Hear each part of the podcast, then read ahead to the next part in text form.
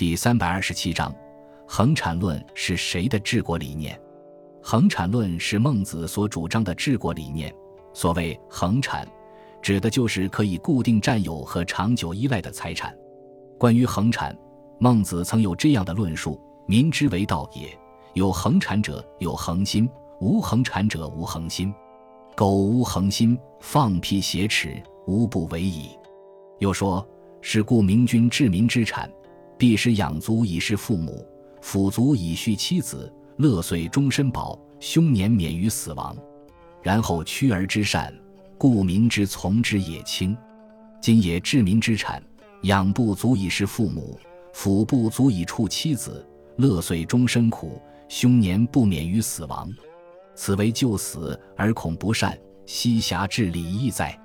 孟子的观点就是，只有当人民的生活有了基本保障之后。才谈得上礼义道德，才讲得起风俗教化。民有恒产，是国家兴旺发达的基础。